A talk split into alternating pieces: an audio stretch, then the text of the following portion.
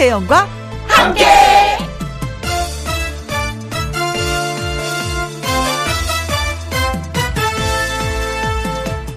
오늘의 제목 마일리지 요즘 외국 가는 하늘길이 막혀서 이거 못 쓰고 계시죠?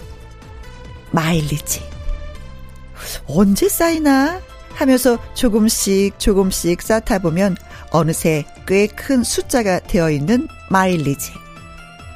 제가 KBS에 와서 김혜영과 함께 진행을 맡고 오늘이 6일째입니다. 지난 며칠 동안 정말 많은 청취자분들이 응원을 해주셨고 또 고마운 초대 손님들이 스튜디오를 찾아주셨어요. 그걸 보고 주변 사람들이 저에게 이렇게 말을 했습니다. 혜영 씨, 와, 살면서 마일리지 많이 쌓았나 봐요. 고맙고 감사한 마음 다시 한번 전합니다. 또 이곳에서 새로운 마일리지를 하루하루 쌓아가겠다 다짐도 해봅니다. 2020년 9월 5일 토요일 김혜영과 함께 또 한 걸음 내딛습니다. 음악이 좋은 방송 KBS 해피 FM 김혜영과 함께 9월 5일 토요일 첫 곡은 박상민의 지중해였습니다. 2859님의 신청곡이었는데 마일리지가 많이 쌓여서 지중해 같은 것도 가면 참 좋겠다 싶기도 하는데 정말 우리가 간절히 간절히 바래봅니다. 하늘길이 빨리 좀 열렸으면 좋겠어요. 코로나야 쌍 물러가라. 와이 와이 와이 와이. 김혜영과 함께 시작 기념 개업잔치 주말에도 쭉 이어집니다. 토요일 1부에는요. 요즘 트롯 대세남 트롯 샛별이 찾아옵니다. 별명은 가습기 voice. 우후후. 이 정도면 힌트가 될까요? 곧 만나보실 수가 있습니다. 김혜영과 함께 참여하실 수 있는 방법은요. 문자는 샵 1061, 짧은 글은 50원, 긴 글과 사진은 100원이 들고요. 모바일 앱 콩은 무료입니다.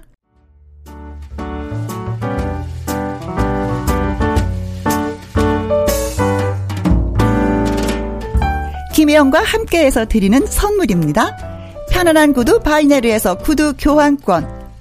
1등이 만든 닭가슴살 하림 이닭에서 닭가슴살 세트. 발효 건강 전문 기업 이든 네이처에서 발효 홍삼 세트. 똑똑한 살균 습관 마샬캡에서 브이실드 살균 소독제와 마스크. 건강식품 전문 브랜드 메이준 뉴트리에서 더블 액션 프리바이오틱스 마스크 전문 MSK 인더스트리에서 휴클린 KF94 마스크. 제이원 코스메틱에서 뿌리는 하이라 고체 앰플. 트러블을 잠재우는 퓨어포레에서 센텔라 시카 스킨케어 세트를. 그리고 여러분이 문자로 받으실 커피, 케이크, 햄버거, 치킨, 피자, 교환권 등등등등 선물도 보내드립니다. 김혜영과 함께 참여하실 수 있는 방법 한 번 더 말씀드릴게요. 문자 번호는 샵 1061, 짧은 글은 50원, 긴 글과 사진이 100원이 들고요. 모바일 앱 라디오 콩은 무료가 되겠습니다. 1195님의 신청곡이에요. 윤수연의 천태만상.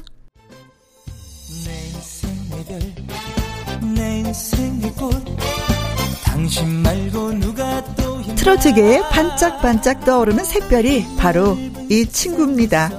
매력적인 눈웃음에 목소리가 얼마나 촉촉하면은 가습기 보이스라고 부르기도 하죠. 누군지 아시겠어요?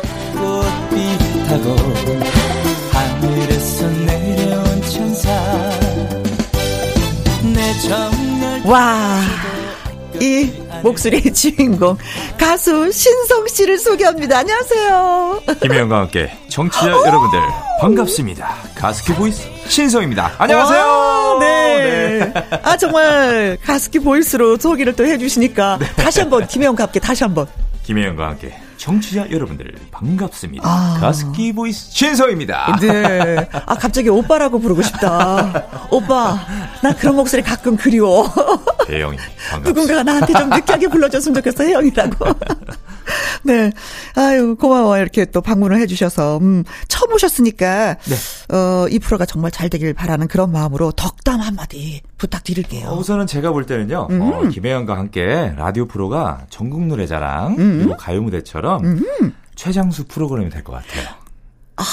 왜냐면, 우리 베테랑 김혜영 선생님이 때문이죠. 아. 우리 김혜영 선생님 때문이기 때문에. 네. 정말 대박 날 프로가 될 것 같습니다. 나 선생님 싫어. 나 누나 좋아. 예, 누나. 우리 김혜영 누나. 네. 신성이란 이름이 예명이라면서요. 네, 맞습니다. 먼저는 제 본명 어. 신동곤으로 활동을 하다가 그래, 그래, 그래. 어, 제가 이제 그 KBS 아침마다 음, 도전 맞아. 꿈의 무대 어. 첫 출연할 때 그때 어. 신성이라는 예명을 들고 나왔었어요. 어, 그때가 처음 이었어. 맞아요. 어, 그렇죠. 맞아요. 우리 그때 만났었잖아요. 어, 거기에서 5승을 했으니까 우리 몇 번을 만난 거야? 어, 제가 어 꾸준히 어? 1승, 2승한 3승에서 한번 좀 떨어졌었다가 그렇죠. 고배를 마셨다가 패자부활전에서 다시 부활을 해서 어? 1승부터 다시 시작을 해서 네? 무려 8주 동안 우리 김혜영 누나를 보면서 무대에서 노래를 열창하면서 어 영광스러운 5승이라는 어 네. 그런 네. 그래요. 그러니까 뭐 실력은 기본으로 다 갖춘 예 가수 신성입니다. 그런데 조금 전에 그 느끼한 목소리 네. 가습기 보이스란 그 별명을 장윤정 씨가 지어 주었다면서요. 네, 그 제가 미스터 트롯 프로에 출연했을 당시 음. 그때 어 마스터 오디션이었죠. 그렇죠. 예, 그때 이제 그 남진 선생님의 어 빈지게라는 노래를 그래, 그래, 부르고 그래. 오라트를 받고 어허. 이제 그 패널들 어. 어 마스터분들 한 마디씩 하잖아요. 네, 하셨는데 마지막에 이제 장윤정 선생님께서 마이크를 잡으시고 어허. 나는 깜짝. 어허. 혹시 마, 마이크를 다른 출연자라 다른 걸 썼느냐?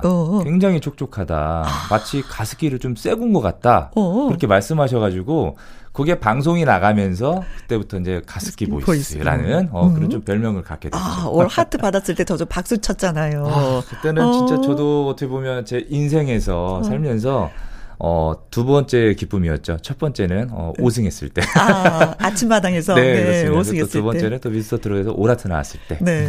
그럴 때는 진짜 그 선배님들이 그 한마디 한마디 해 주시는 말씀이 귀에 쏙쏙 들으면서 가슴에 뭉클하고 오랫도록 기억에 남을 것 같아요. 맞아요.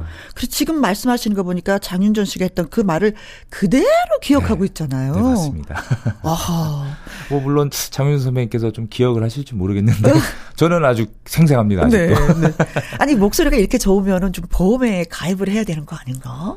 어, 지금 전국에 어. 계신 우리 보험 설계사분들 이 방송을 보시고 계신다면 연락 주십시오. 가입하겠습니다. 네. 아니 진짜 옛날에는 그 모델들이 다리가 예쁘잖아요. 그럼 예. 다리 보험도 있었고 네. 그리고 또 마리님 분은 엉덩이가 예쁘다고 엉덩이 보험도 들고 뭐 이런 게 있었거든요. 네, 네, 네. 그런 거 한번 있었으면 좋겠다. 진짜. 아, 예. 그래서 좀 가수의 생명은 음, 음. 아무래도 이 성대이기 때문에 음, 음. 늘 관리를 열심히 그렇지. 해야 되니까요. 네. 제 스스로 자체가 이제 보험 설계사죠. 네. 자, 김혜영과 함께 토요일에도 이어지는 개업 잔치. 반짝이는 트롯 샛별 신성 씨와 함께하고 있습니다. 신성 씨가 이 노래를 부르고 나서 가습기 보이스라는 별명을 얻게 됐잖아요. 네. 빈지게. 네. 그렇죠. 네. 이 노래 듣고 오겠습니다. 어이구.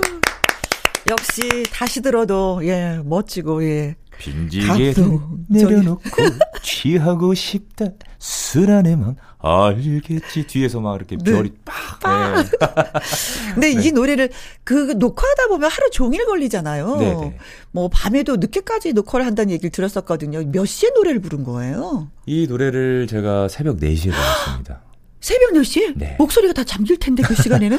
그때 다들 극도로 그러니까 예민한 상태예요. 네. 목이 계속 잠기는 그런 시간이다 보니까 오. 뭐 나름대로 뭐 계속 나와서 막 목도 푸는 사람들도 있었고요. 네. 계속해서 물을 먹고. 어허. 그러니까 물을 엄청나게 먹다 보니까 계속 화장실을 왔다 갔다 하게 되고. 긴장도 되면서 네, 물 마시게 맞습니다. 되고 네. 목은 마르고. 네. 세상에 그 시간에 불렀는데 올 하트 받았으니 기분은 진짜 짱이었겠습니다. 아, 그때는 진짜 그때 당시에는 저희 아버지가 교통사고 음. 나셔가지고 그래, 그래, 그래. 병원에 입원하고 있었었거든요. 네. 그래서 그 촬영 전날 제가 아버님을 뵙고 음. 또 왔는데 음.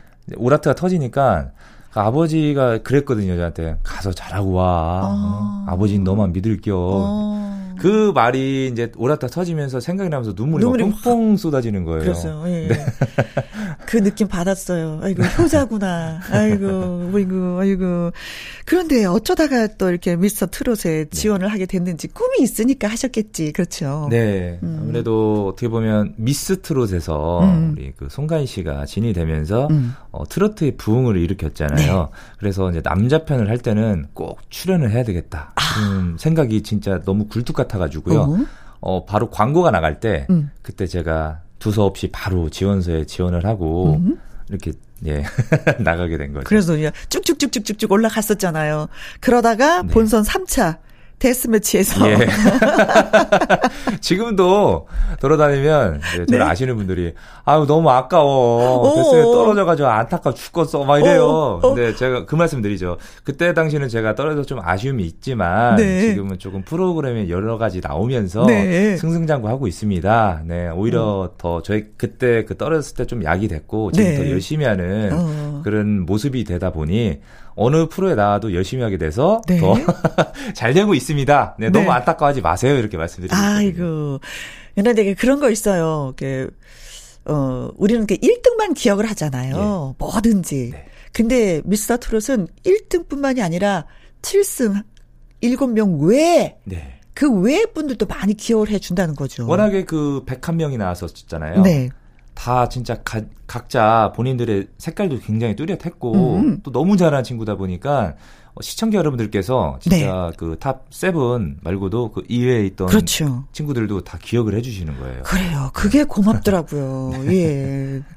근데 뭐 아침마당도 역시 부모님 때문에 또 나왔다라는 얘기를 들었거든요. 예, 그때 아버지께서 3년 전에 네. 어, 뇌졸중으로 쓰러지시고 음. 또 얼마 못 가서 또 갑상선 암이 또 이렇게 발견이 되셔가지고 아이고. 이제 아버지께서는 이제 연세가 올해 75이거든요. 음, 음, 그러다 음, 보니까 음. 어, 내가 죽기 전에 꼭 한번 네가 TV에 나가서 성공하는 모습을 보고 죽었으면 좋겠다. 네. 이런 조금 어, 없지 않은 좀 유언을 남기셔가지고 네.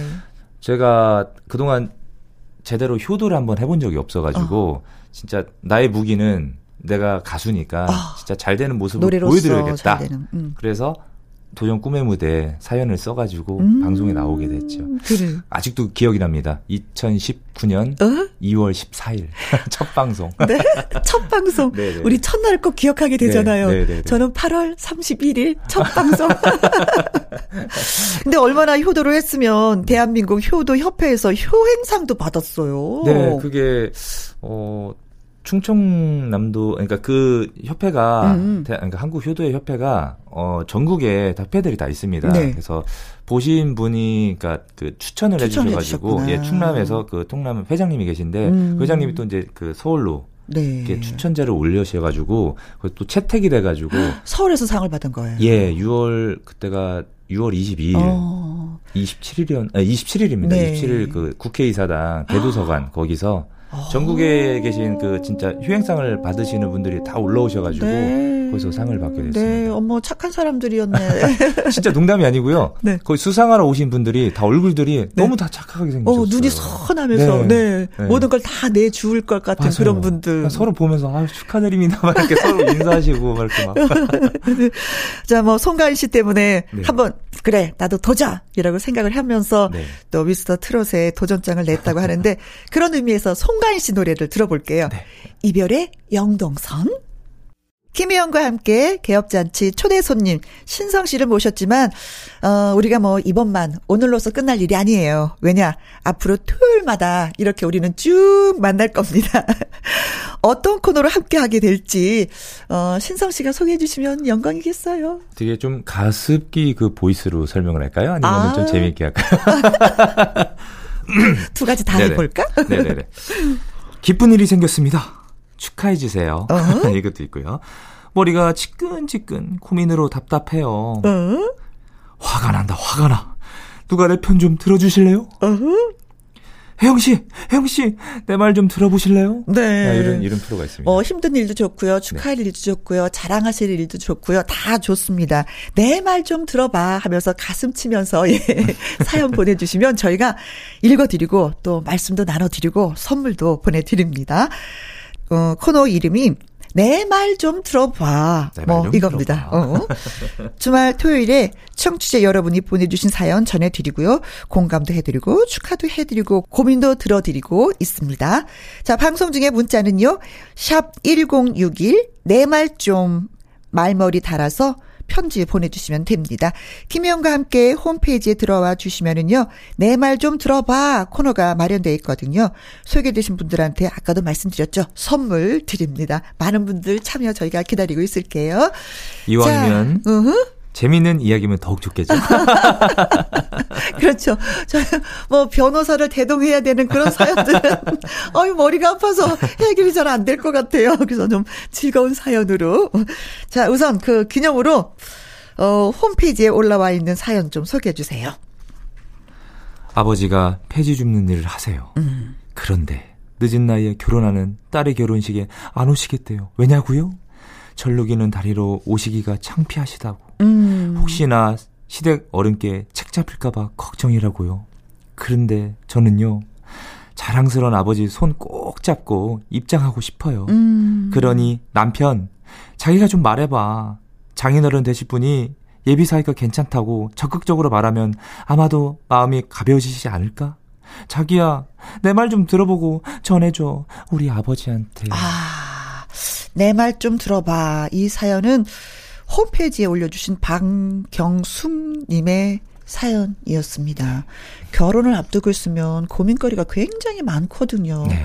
정말 내가 이 사람을 선택을 잘했나, 앞으로 어떻게 살아야 되나, 뭐부터 시작해서. 그런데 당장 결혼식 당일날, 네. 누구나가 오셔야 된다라고 그럼. 생각하시는 아버님이, 네. 나못 가겠다. 나의 이런 단점 때문에 나의 이런 내가 갖고 있는 이 슬픔 때문에 네. 함께하지 못하겠다라고 말씀하셨을 때 딸의 입장에서는 어떨까요? 아, 되게 슬프죠. 많이 슬프지. 왜냐면은 따님께서는 음. 딱 글을 읽어보니까 우리 아버지, 우리 아버님을 굉장히 음. 자랑스러운 예, 아버님이잖아요. 어.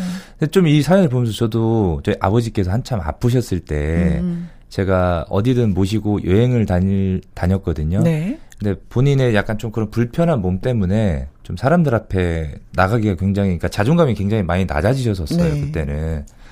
그러니까 좀 이 사연을 보면서 이 아버님도 음. 아무래도 그 당당한 모습을 이제 그 사돈이라고 하죠. 그렇죠. 사돈 어른께 좀 당당한 모습 네. 보여드리고 싶은데 음, 음, 음. 좀 불편한 모습을 보여드리는 게 그렇죠. 좀 자신감이 그런 네, 거 있잖아요. 네, 딸의 네. 자랑스러운 아버지다, 나다, 네. 뭐다 이렇게 나타나고 그렇죠. 싶은데 상황이 그렇지 못하니까 못 가겠다고 하셨는데 네. 아버님 그 날은 딸의 결혼식이에요. 맞아요. 그렇기 때문에 딸이 원하는 걸 해 주시는 게 저는 맞다고 생각을 해요. 일생엔 단한 번 아니겠습니까? 그렇죠. 영원히 기억에 남을 건데 아버지 오시지 않으시면 따님 평생 두고두고 한으로 마칠 수도 있다고 생각을 하거든요. 아버님 조금만 생각을 좀 바꿔보시는 게 어떨까 싶습니다. 그리고 남편 되실 신랑 네. 적극적으로 한번 좀 밀어봐 주십시오. 딸이 얘기하는 거하고 사위가 얘기하는 거 또 다르거든요. 당연하죠. 어, 어. 딸은 내 딸이니까 네. 그런가 보다 하는데 사위는 또 아니에요. 당장 자기 노는께 가서 팔짱 음. 끼고 나오세요.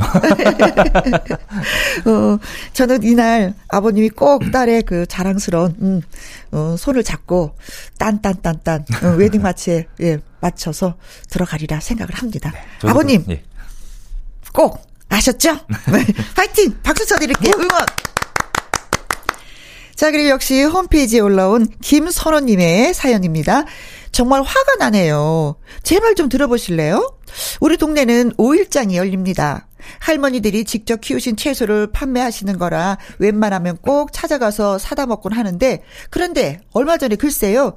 제 옆에 있던 새댁이 상추가 비싸다고 막무가내로 우기더니 함부로 막 만지고 그러더라고요.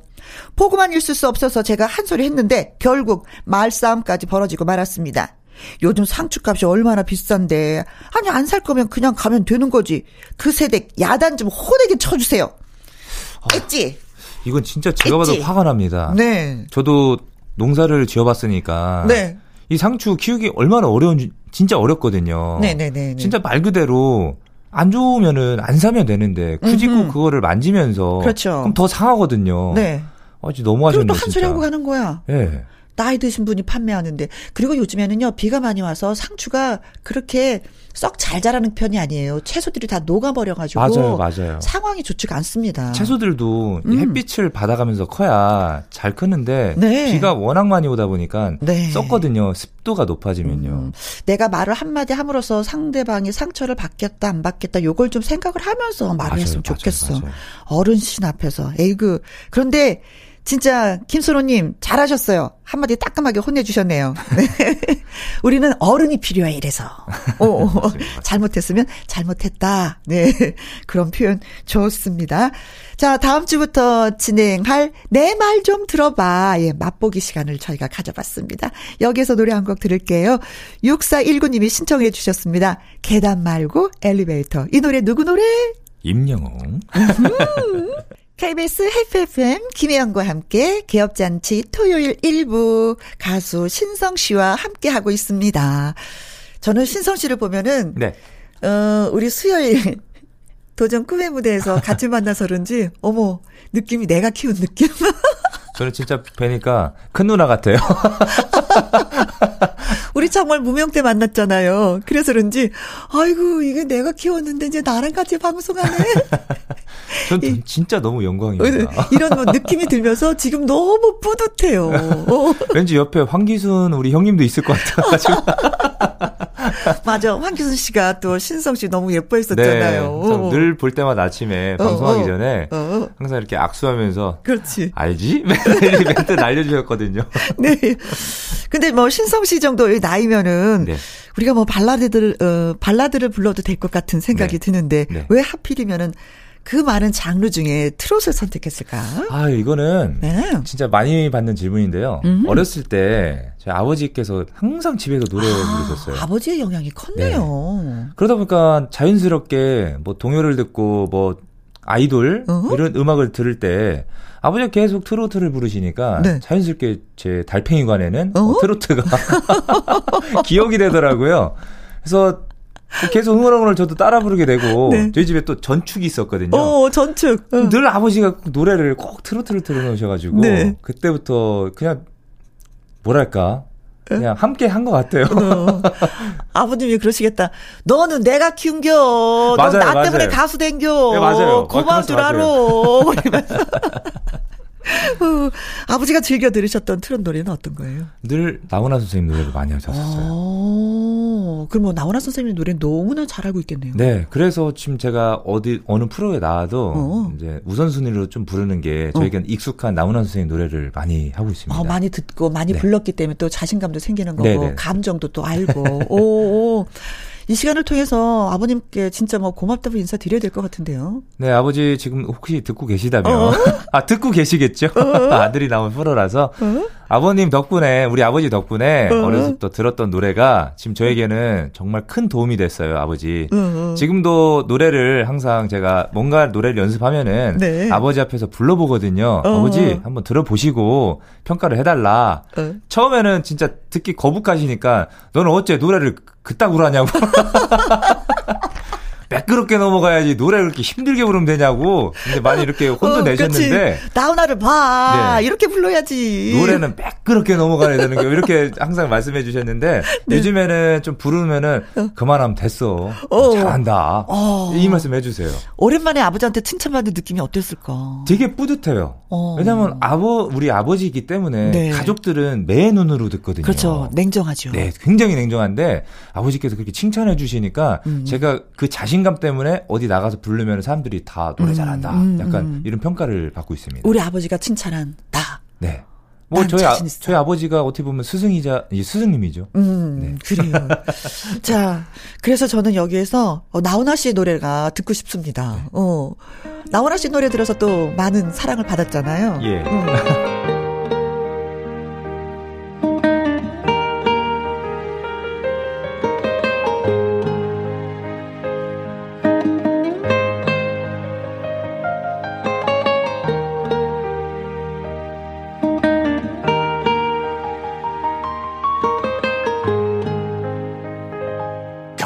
간간히 너를 그리워하지만 어쩌다 너를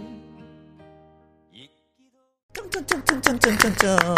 이 노래는 어디에서 불렀는지. 사랑의 콜센터 역시. 출연했을 때 그때 불렀던 노래입니다. 네.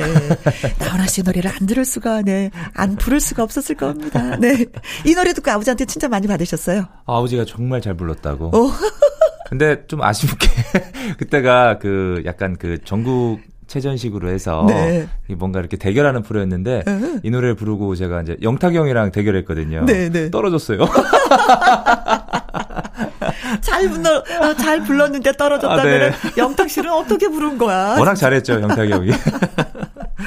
네, 진짜 뭐 예산이 나은 예 스타. 음, 멋진 분입니다. 진성 씨, 우리가 이제 계속해서 이렇게 쭉 만나다 보면 더 많이 가까워지고 더 많이 알다 보면 네. 더 가까운 친한 그런 사이가 돼서 프로가 더 빛나지 않을까 네. 싶습니다. 네. 자, 이제 벌써 뭐 헤어질 시간이 됐네요. 아, 벌써요? 음, 네, 그렇게 됐어요. 저 한 뭐 1분밖에 안 된 것 같은데. 그렇지. 진짜 우리 뭐 차 마시면서 더 많이 얘기 나누도록 하고 네, 네. 이찬원 씨의 진또배기 들으면서 네. 또 헤어져야 될 것 같습니다. 네. 또 만나요, 우리. 다음 주에 뵙겠습니다. 그래요? 아, 느끼하게 다시 한번 해줘. 여러분들, 다음 주에 만나요. 오?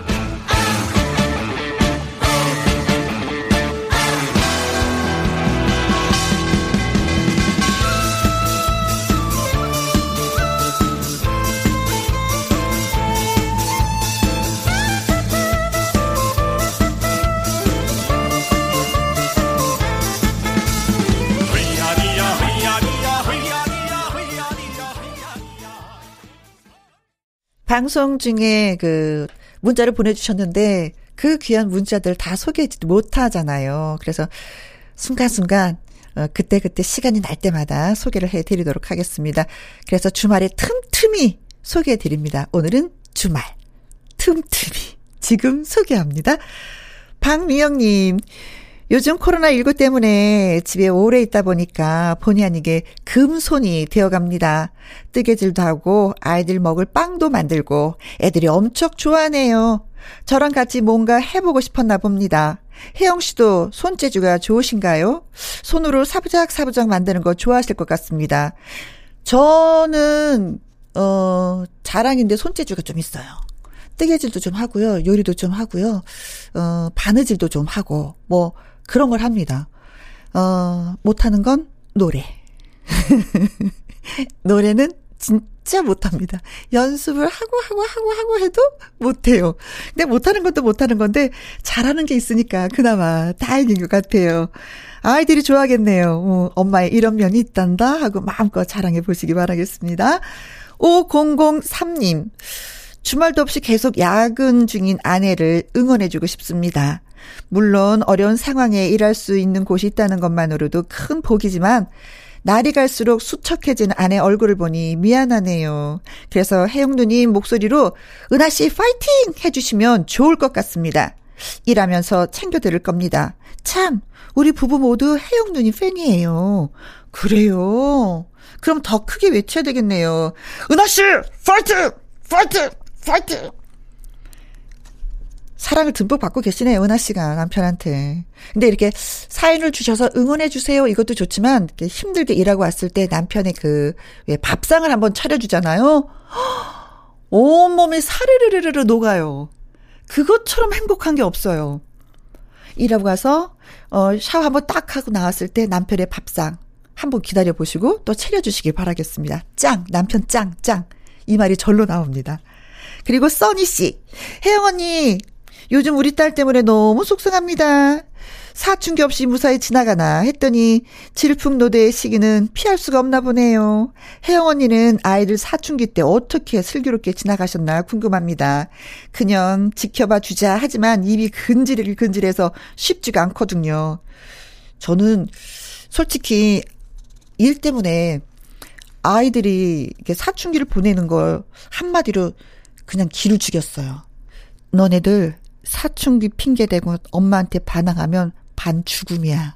그랬더니 어, 어느 선생님이 그러시더라고요. 엄마가 참 무식하시네요. 그 소리 들었는데 따끔하게 한 말씀 해주세요. 엄마 힘드니까 그러지 말아라 하고요. 자, 그리고 오늘 소개되신, 사연 소개되신 분들 계셨었죠? 박경수님, 그리고 이선호님께 저희가 닭 가슴살 세트 보내드리겠습니다. 김혜영과 함께 1부 또 마무리할 시간이네요.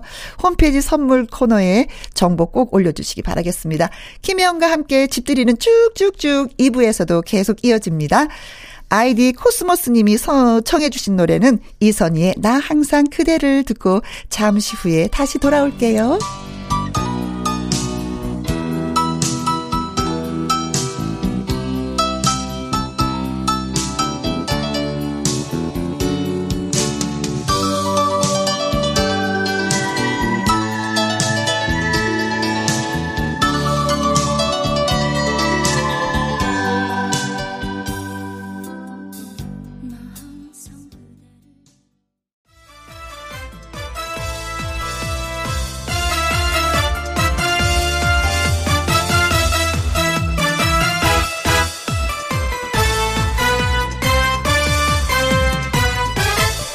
김혜영과 함께. 김혜영과 함께 2부의 문을 활짝 열었습니다. 토요일에도 계속되는 김혜영과 함께 시작 기념 개업잔치 집들이 초대 손님을 모시기 전에 저희 프로그램 참여하시는 방법 다시 한번 말씀드립니다. 문자는 샵 1061, 짧은 글은 50원, 긴 글과 사진은 100원이 들고요. 모바일 앱 콩은 무료가 되겠습니다. 노래 한 곡 듣고 올게요. 나훈아의 고장난 벽시계. 김혜영과 함께.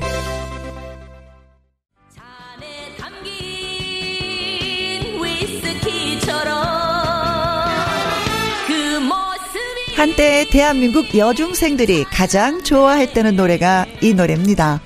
혼자 불러도 좋고 다 같이 합창으로 불러도 좋고 회식에 응원가로도 인기가 좋았던 이 노래.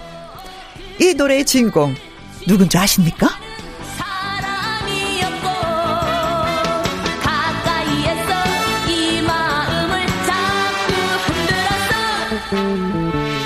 찰랑찰랑의 이자연 씨, 어서 오세요. 어, 안녕하세요.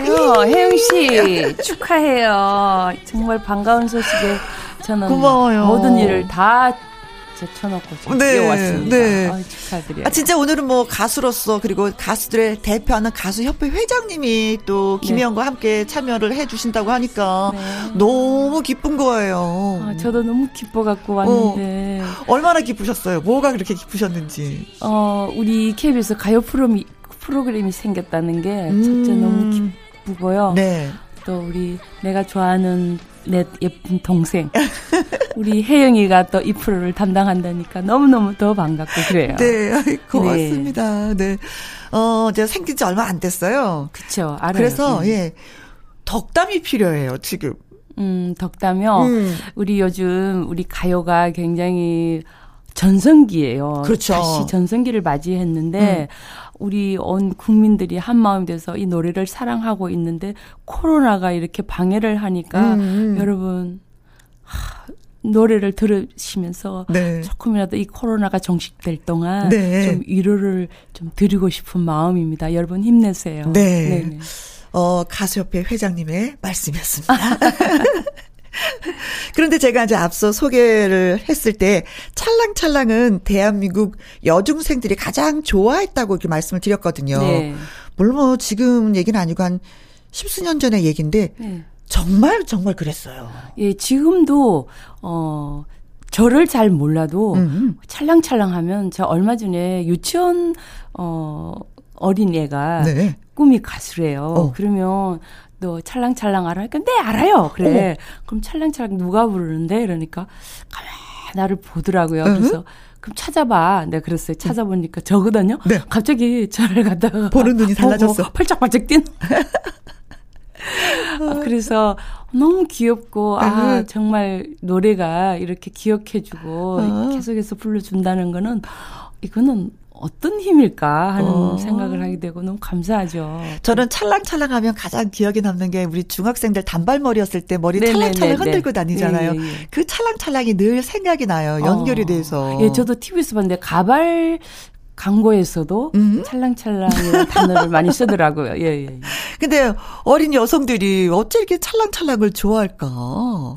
근데 찰랑찰랑 하면 제목은 저도 처음에 딱 받아들였을 때 제목은 좀 장난기가 있고 아, 좀 이상하다 했는데 네. 노래를 들어보면요. 네. 어, 참 가사가 알이 꽉 차 있는 느낌. 음. 어, 그래서 이 노래가 쉽게 어, 흘러가지 않고 네. 다시 모든 분들에게 자꾸 이렇게 어, 멈춰서 사람들에게 이렇게 불러지지 않을까 이런 네. 생각이 들어요. 근데 요즘에 진짜 뭐 좀 많이 힘드실 것 같아요. 네. 어떤 면이시면은 그 가수협회 회장님으로서 네. 음, 더 많은 가수들의 무대를 만들기 위해 쓴소리도 참 많이 하시잖아요. 네, 방송국 네, 네. 사장님들을 뵙고. 예. 정말 제가 꼭 어, 대, 대한 가수협회 엄마 같아요.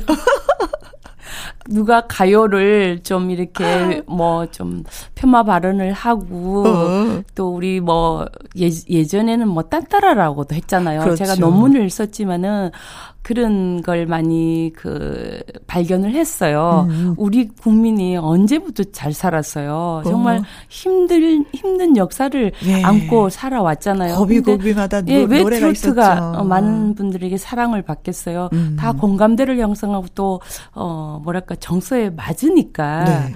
좋아하는 거죠. 전혀 뭐 우리하고 관계없는 내용들이라면 안 좋아하겠죠. 그러니까 그동안 많이 서양 문화가 들어왔기 때문에 보다가 어느 날 우리 노래가 또 이렇게 재발견이 된것 음, 같아요. 음. 너무 기쁜 소식이죠. 네. 네.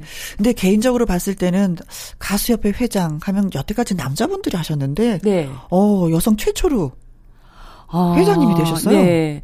어, 우리 남진 선배님이 초대 회장님이잖아요. 네. 그 이제 초대 회장님이만큼 굉장히 그 책임감이 무겁고 항상 관심을 가졌는데 음. 쭉 해왔는데 이제 조금 불협화음이 일어나서 남진 음. 선배님이 어 비대위를 구성해서 하다가 보니까 이번에는 제가 이제 남진 선배님 때부터 이사직을 이제 아, 쭉 맡아 와 있었거든요. 예, 협회에서 일을 하셨구나. 간접적으로 많은 공부를 하게 됐고 그래서 음. 선배님이 눈여겨 쭉 봐왔겠죠. 네. 그래서 저를 선택해 주셨는데 갑자기 저도 준비가 준비가 안 돼가지고 선배님 1년만 해주세요. 그러면 제가 한 1년만 배워서 어. 나머지 임기를 채우겠습니다. 그러니까 아니야 옆에서 지켜줄 테니까 음. 어, 그렇게 하는 게 좋을 것 네. 같아서 저는 회장을 이제 수락하면서 어. 참 우리 선배님들 감사하다. 저 데뷔는 우리 나훈아 선배님이 시켜주시고 네. 회장이 회장은 우리 남진 선배님이 시켜주시고 네. 그래서 아, 양대 산맥이 저를 이렇게 지켜주시는구나. 음, 음. 어, 회장 되고 나서 나훈아 선배님이 또 저를 어, 그, 불렀어요. 네, 그래서 네. 가서 뭐가 필요하니 회장됐는데 축하 뭐 해야 되지 않냐. 그래서 어. 손을 탁 이렇게 했어요. 동그라미로. 동그라미를 탁 그러니까 돈이 웃, 필요하다. 웃, 웃으시더라고요. 그래서 얼마 있다가 어, 그 직원이 연락 왔어요. 음. 협회 계좌번호 보내달라고. 그래서 야. 또 어. 진짜 그, 뭐 금액은 이루 말할 수 없이 너무 감사드려요. 네. 남진 씨나 나훈아 씨는 진짜 가요계 어른이시네요. 네, 정말 음.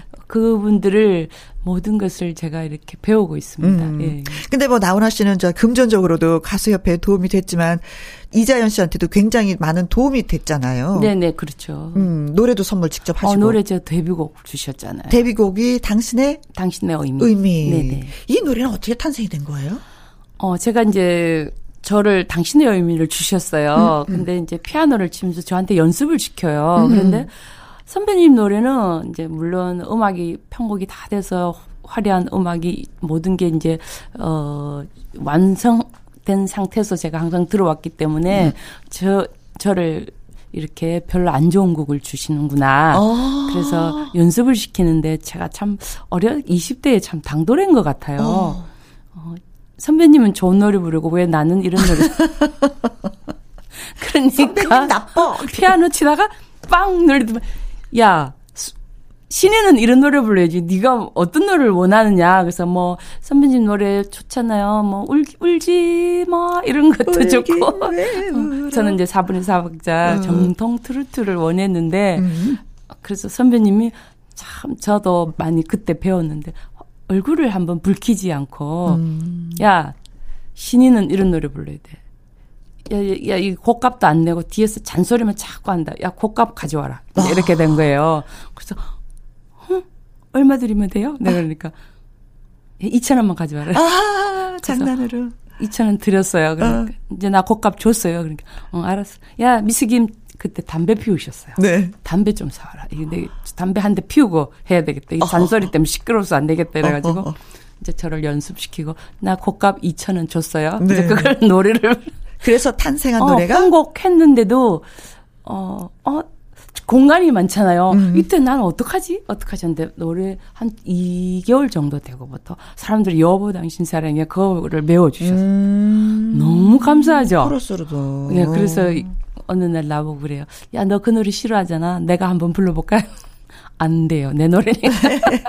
자, 바로 그 노래입니다. 이자연 씨의 데뷔곡 당신의 의미 사실 이렇게 따지고 보면 노래 한 곡이 탄생하기까지는 진짜 많은 이야기가 있는 거예요. 네, 맞아요. 근데 그 뒷얘기는 우리 잘 모르고 이제 노래만 알게 되는 네, 건데 네. 뒷얘기 들으니까 재밌네요. 제가 한 예, 한 2개월 정도부터 반응이 와서 어 선배님이 그거 봐, 너, 내가 노래 괜찮은 거 줬잖아요. 어. 근데 저는 그때도 아직까지 정이 안 드는 거예요. 아, 그 노래를 이게 내 노래인가 진짜 예, 불러야지 예, 맞아요. 이게 음? 사람들 부르면 어, 진짜 이게 내 노래야? 어? 막 이러면서 하다 보니까 세월이 흐르면서 정이 들었는데 한 몇 년 있었어요. 선배님이 야 그 노래 나 한번 부르자 이래요. 그래서, 네. 그래서 안 돼요. 줬다 뺐으면 뭐 되는지 알죠. 내가 그런데 이제 나중에 선배님이 그 후에 어 총 정리를 한동안 그 활동 안 하실 때 음, 녹음을 음, 음. 했어요. 그 자기 선배님의 작품들을 다 자기 그 자신이 불렀어요. 아. 그 속에 들어있더라. 그래서 내가 내가 훨씬 잘 불렀네. 그러면서 저한테 이제 사나이 눈물이라든지 네. 어 서울 나그네 뭐 그 후에 노래 그런 울긴 외우로 비슷한 정통제성이 음. 있는 그런 노래들을 많이 주셨어요 저한테. 그렇다면 여기서 질문 하나 드립니다. 네. 이자연 씨가 존경하는 인물은? 어 저는요 정, 정말 남진 선배님과 나훈아 선배님을 역시. 제일 존경할 수밖에 없어요. 어, 네. 할 수밖에 없는 이유는 남진 씨 지난번에 와서 너무 고마워하시더라고요 이자연 씨한테 왜요? 아, 그랬더니 그래요? 55주년 헌정 앨범 예, 예. 함께 참여하셨다고 예, 해서 예. 얘기해 주셨거든요. 어, 거기도 이제 남진 선배님을 위해서 음. 많은 가수들을 제가 노력해서 같이 네. 노래하자 해가지고 하고 선배님 그 정말 우리 역사로 남을 수 있는 어 후배들이 10명이 모여서 음. 한 곡씩 다 불렀어요. 제가 또 그 앨범에 보면 어 또 축하 인사 말씀도 음. 들어 있고 정말 보람 있는 공연이 아닌가 하는 생각이 네. 듭니다. 선배님 하, 정말 멋지잖아요. 네. 예. 아니 헌정을 받은 남진 씨도 진짜 감동이겠지만 부르는 후배들도 예, 예. 매 마찬가지였을 것 그 같아요. 무대가 이 코로나 때문에 하, 할까 말까 할까 말까 몇 번 이렇게 연기가 되다가 얼마 전에 했거든요. 네. 정말 성황리에 끝나고 음. 선배님도 너무 행복해 하시는 모습을 음. 보니까 저희들은 뭐더 말할 것도 없이. 네. 예.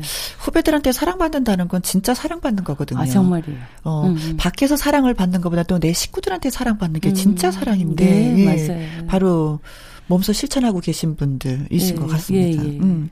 근데 이제 잘 알려지지 않았지만 남편 얘기를 좀 해 주셨으면 남편이 늘 껌딱지처럼 붙어 다니신다고 하는데 오늘은 안 오셨어요. 오늘도 같이 아, 오셔야지 껌딱지가 아닌가요? 우리 껌딱지는 우리 껌딱지는 어 제가 방송할 때는 전혀 안 옵니다.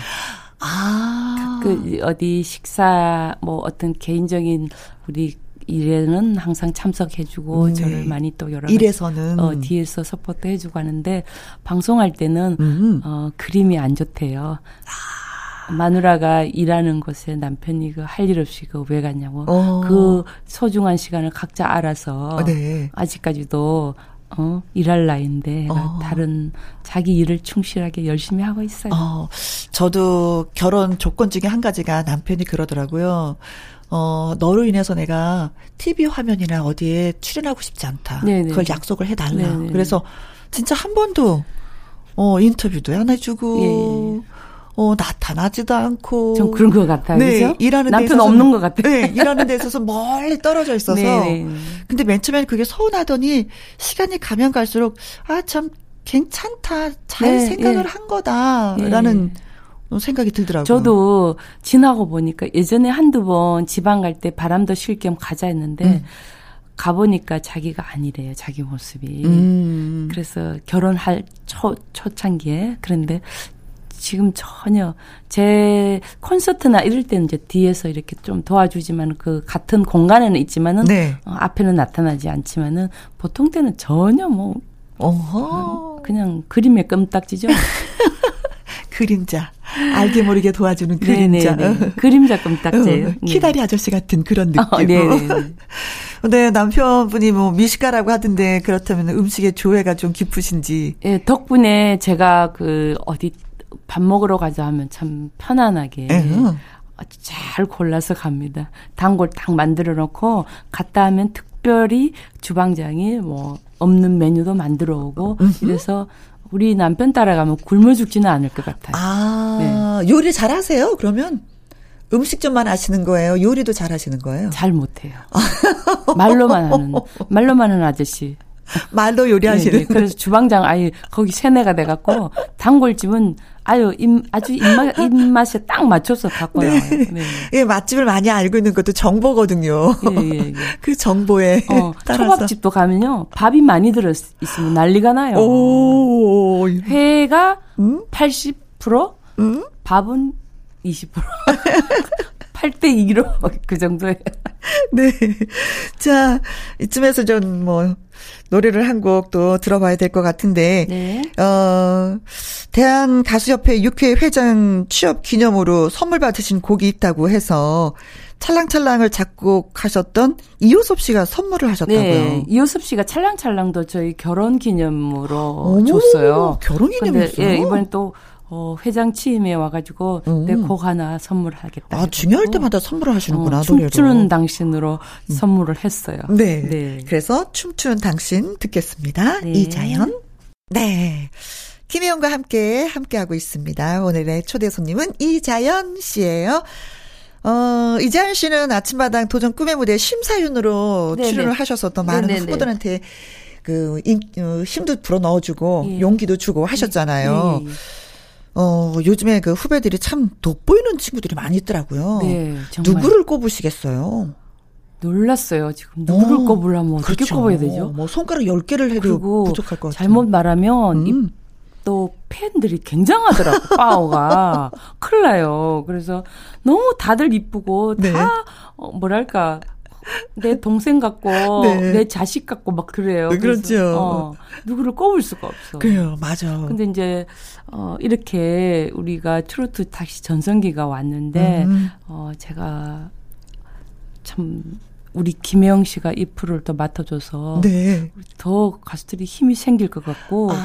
이런 기회에 우리 후배들이 네. 어, 모든 국민들이 공감할 수 있는 그런 노래들이 많이 나왔으면 좋겠어요. 네. 그게 제일 걱정이에요. 네. 네네. 지금 뭐, 이렇게 스타들은 스타들이지만 본인의 노래들이 없는 그렇죠. 친구들이 많이 있기 자기가 때문에. 하나씩 지고 나갈 수, 세상을 살아나갈 수 있는 음. 그런 곡들이 하나씩 가졌으면 좋겠어요. 네, 본인들의 그 신곡을 네. 빨리 발표하고 예. 그 노래가 또 히트가 되었으면 예. 하는 게 이제 선배님의 예. 이름만 얘기죠. 갖고는 가수는 살 수가 없어요. 네, 네. 그렇습니다. 네. 그리고 2011년부터 또 대학에 진학을 했어요. 네. 어, 만학도가 된 계기가 뭡니까? 어, 저는 어렸을 때 학교 가는 걸 너무 싫어했어요. 그래서 음. 자꾸 그러다 보니까 학교에 공부에 좀 흥미를 잃게 되니까 음. 제 꿈의 꿈 쪽으로 이 가수가 되겠다는 저 초등학교 때부터 이제 꿈을 꾸었는데 음. 가수가 되겠다는 꿈이 더 강해지고 네. 학교 안 가도 노래 잘하면 되잖아. 이런 식으로 해서 굉장히 진짜 학교를 좀 소홀히 하고 어, 공부를 참 못했습니다. 네. 그래서 하다가 보니 우리 아버지가 참 걱정을 했어요. 동생들은 열심히 공부를 하는데 어, 제일. 마지가 어? 누나 언니가 돼가지고 본보기가 돼야 되는데 너는 어떤 저는 그걸 고민했어요. 쟤네들이 나를 따라오기 위해서 내가 뭘 해야 공부는 안 되고 나는 가수가 되면 되잖아. 음. 이제 이게 목표로 해서 하다가 보니까 저희 아버지가 너무 반대하셔가지고 아버지 나 1년만 음. 노래하고 아버지가 돌아 저 와서 음. 시집 가라면 시집도 가고 네. 학교를 가면 학교도 가고 그때 내가 새로운 어 어떤 그 진로를 한번 생각해 보겠다. 아. 일단은 아버지 나는 무대에서 노래하는 게 내 꿈이야. 음. 유무명을 떠나서 그때 네. 당시는 마이크 잡고 드레스 입고 노래하는 게 최고로 최고로 어. 하나의 꿈이었어요. 근데 네. 아버지가 1년 만에 1년도 안 돼서 돌아가셨어요. 아이고야. 그래서 제가 아버지 약속을 지키기 위해서 최선을 다하고 있었는데 그게 음. 제가 가장이 돼 버렸어요. 우리 네, 아버지가 네, 제가 맞으니까. 그래서 어 취미가 그냥 직업이 되어서 네. 제 집안을 다 돌보게 되고 음. 열심히 정말 그때는 시간이 없어서 일할 곳이 너무 많았어요. 그때는. 밤 나이 밤 없어 일하면서 어 저녁에 또 나이트클럽에서 그렇죠. 옛날에는 밤업소가 많았죠. 목이 항상 잠겨 있었어 어, 낮에는. 밤에 막 몇 군데씩 노래를 부르는. 그랬는데 그래서 저희 집안을 좀 돌아볼 음. 수 제가 도와줄 수 있었고 근데 지금 와 보니까 우리 아버지 약속이 자꾸 음, 마음에 걸리셨구나. 마음에 걸려서 떠나질 않는. 그래서 어느 날 노무현 대통령 서가시고 음. 스케줄이 쫙 들어왔는데 다 취소가 된 거예요. 네. 아, 나는 뭐 하지? 이렇게 할 일을 컴퓨터 앞에서 할 일이 없는 거예요. 갑자기. 그래서 나도 대학 가볼까? 음. 이렇게 생각한 거예요. 그래서 우리 동생한테 우리 동생이 지금 아, 바이올린 피아노 학원한테 이제 피, 아노 전공을 했었어요. 네. 어, 그런데 이야기하니까 울면서 아. 언니 내가 다 준비해 줄게. 수능 그 EBS 수능 방송 신청해주고 어. 교재도 다 준비해갖고 어. 우편으로 왔더라고요. 그래서 내가 처음에는 막 너무 수능 방송을 보는데 너무 떨리지. 이해도 못하겠고. 어. 근데 참 다시 리피트해서 볼 수 있고 볼 수 있고 하니까 어. 선생님의 농담하는 것까지 다 기억하고. 어. 그러면서 수능을 준비해서 음. 1일 학번으로 아. 도전했는데 다행히 합격해서 네. 우리 또 예쁜 동기들하고 같이 음. 공부할 수 있었어요. 네. 아, 음. 근데 그 동기 중에 BTS 방탄소년단 진과 같은 과 예, 대학 진이, 동기라고. 예, 진이하고 1학년 때는 진이도 이제 연예인 꿈을 꾸고 있으니까 네. 저를 저, 저랑 사진도 찍은 게 1학년 때 아주 애기 같은 모습을 찍었는데 네. 어, 작년에 만났어요. 어, 스타가 돼서 하면서 쫓아온 거예요. 근데 기쁘죠. 나는 막 객석에서 사람이 막 소리를 지르는 거예요. 네. 그래서 왜 그럴까? 진이가 내 앞에 온 거예요. 손을 내면서 누나 아. 하면서. 그래서 너무 반가웠고 또 또 진이 말고도 어 이종석도 있고 네. 사인의 민호도 있고 네. 어 또 가수들 많이 있어요. 네. 그래서 우리 동기들이 화려했어요. 네, 네. 방탄소년단이 이번에 빌보드 차트 1위를 해서 네, 전 세계적으로 난리가 네. 났었는데 아이고 그 멤버를 또 아시는군요. 아이고, 부럽다. 진이가 너무 예쁘고. 네. 네. 근데 어린 동기들하고 공부해 보니까 좋은 점이 있던가요? 예, 예, 예. 제가 그 어린애들하고 이야기하면은 처음에 가서는 되게 많이 고민이 됐는데 음. 한 1학기 지나니까 애들의 그 말 스피드가 네. 굉장히 빠르잖아요. 다르죠. 어. 거기에서 제가 적응을 하게 됐어요. 오. 애들이 다 통일로 했대요. 어. 어, 남자 학생들은 무조건 누나. 어. 그리고 여자 학생은 무조건 언니. 정리가 저, 필요하지. 네, 탁탁 하면 뭐, 정 언니, 언니 하고. 그래서 정말 밥값도 좀 들어갔죠. 언니, 누나 하려면 그냥 있으면 안 되죠. 네. 거의 뭐 복학생이랑 마찬가지잖아요. 네네. 나이가 들어서 들어갔으니까. 네, 네. 네. 복학생이 제일 잘해야 되는 게 바로 그거래요. 예. 주머니, 예. 지갑 여는 거. 예, 예, 맞아요. 그래서 또 그거보다 더 위에 복학생이나 그렇지. 그래서 군대 갔다 온 애들이 제가 그랬어요. 야, 니네들 저기 애인 있냐? 음. 여자친구 있냐? 없대. 그래서 야, 1학년들 어리버리 할 때 학교 다 연애 상담까지 어, 저기 다 안내하면서 좀 예쁜 애들 빨리빨리 하나씩 빨리 나 졸업해갖고 결혼해야지. 음. 결혼 상대자들. 그래봤자 몇 년 차이 아니잖아요. 그렇죠. 요 예쁜 착한 애들 많잖아. 음. 어, 예쁘게. 못 모를 때 잡아라. 어. 알고 나면 계산한다. 그, 그런데 또 애들이 또 장가식 가면 또 축가 불러달라고 연락 와요. 아니, 그렇게 뭐 학생으로만 남을 줄 알았더니 초빙 교수로 또 위촉이 되셨어요. 예, 지금 박사 과정이거든요. 이제 음. 온라인 수업을 지난 학기부터 하고 있는데 음. 이번에도 또 온라인 수업을 하는데 이제 3학기 접어들고 있는데 네.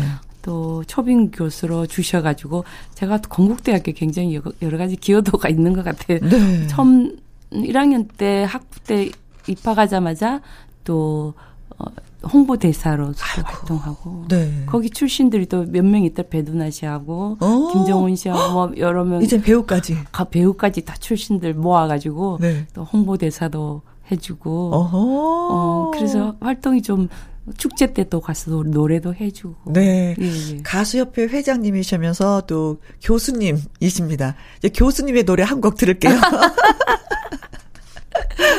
구름 같은 인생 네. 네 들을게요. 네. 회장님의 노래, 그리고 또 교수님의 노래 들었습니다. 네.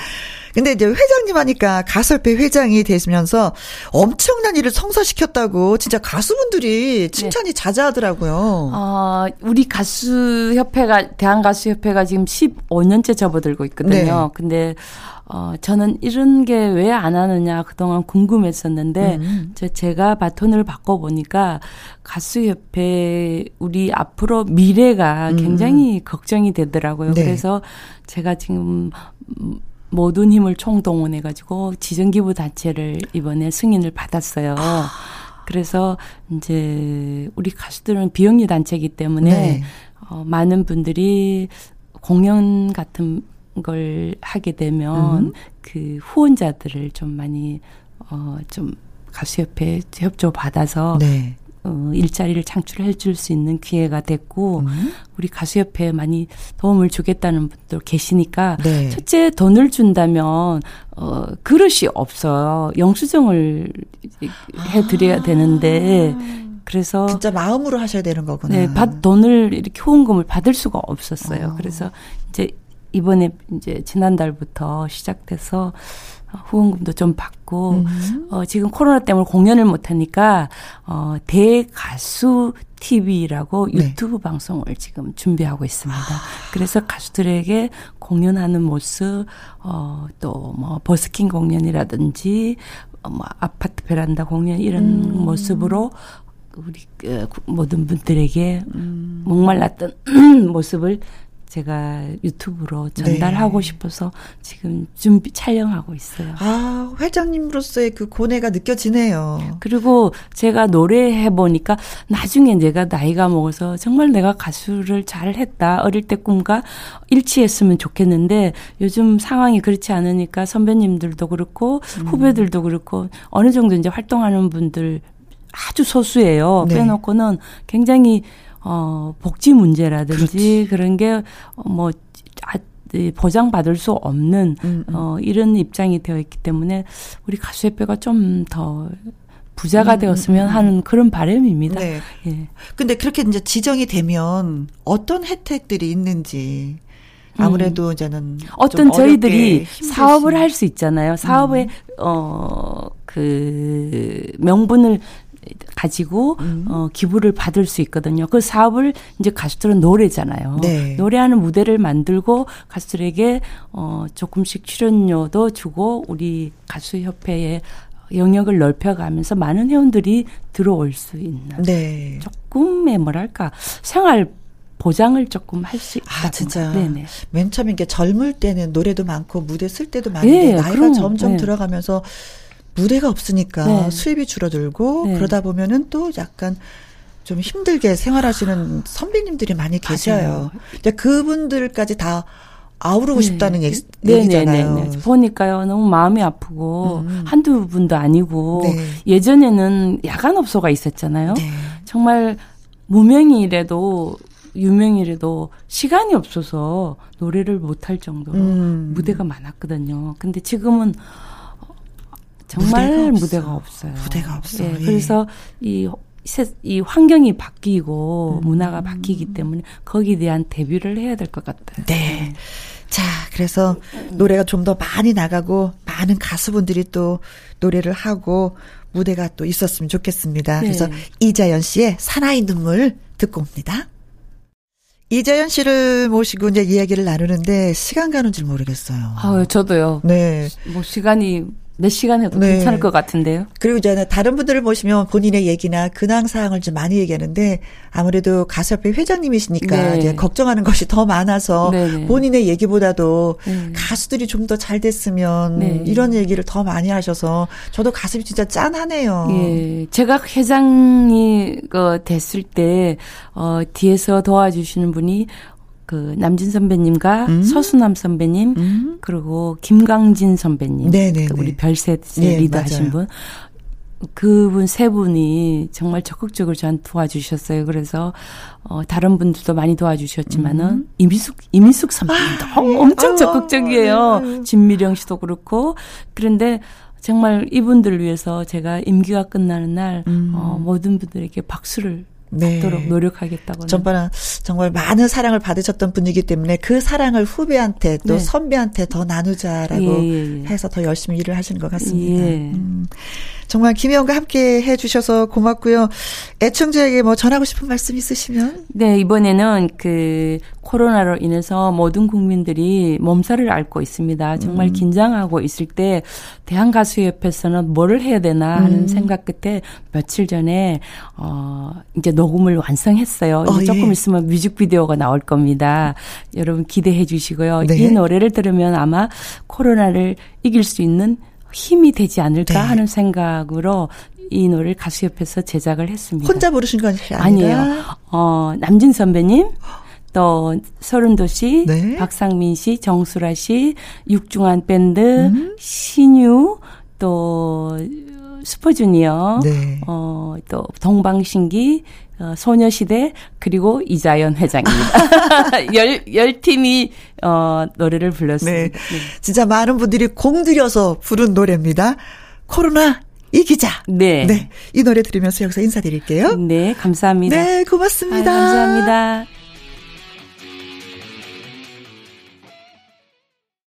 (9월 5일) 토요일 김혜영과 함께 야속한 코로나19 때문에 어디 놀러 가지도 못하고 답답한 상황이 이어지고 있지만 그래도 주말이잖아요. 계신 곳에서 여유 있게 기분 좋은 시간 보낼 수 있도록 오늘 초대 손님으로 신성 씨, 이자연 씨를 모셨는데 아, 어떠셨는지 모르겠습니다. 개업잔치 마지막 내일은 또 어떤 분이 나오실지 기대해 주시고요. 끝으로 전해드릴 곡은 김정훈 님이 신청을 해주신 안치환의 사람이 꽃보다 아름다워입니다. 꽃보다 아름다운 여러분, 오후 2시부터 4시까지 김영과 함께 해주실 거죠? 오늘도 고맙습니다.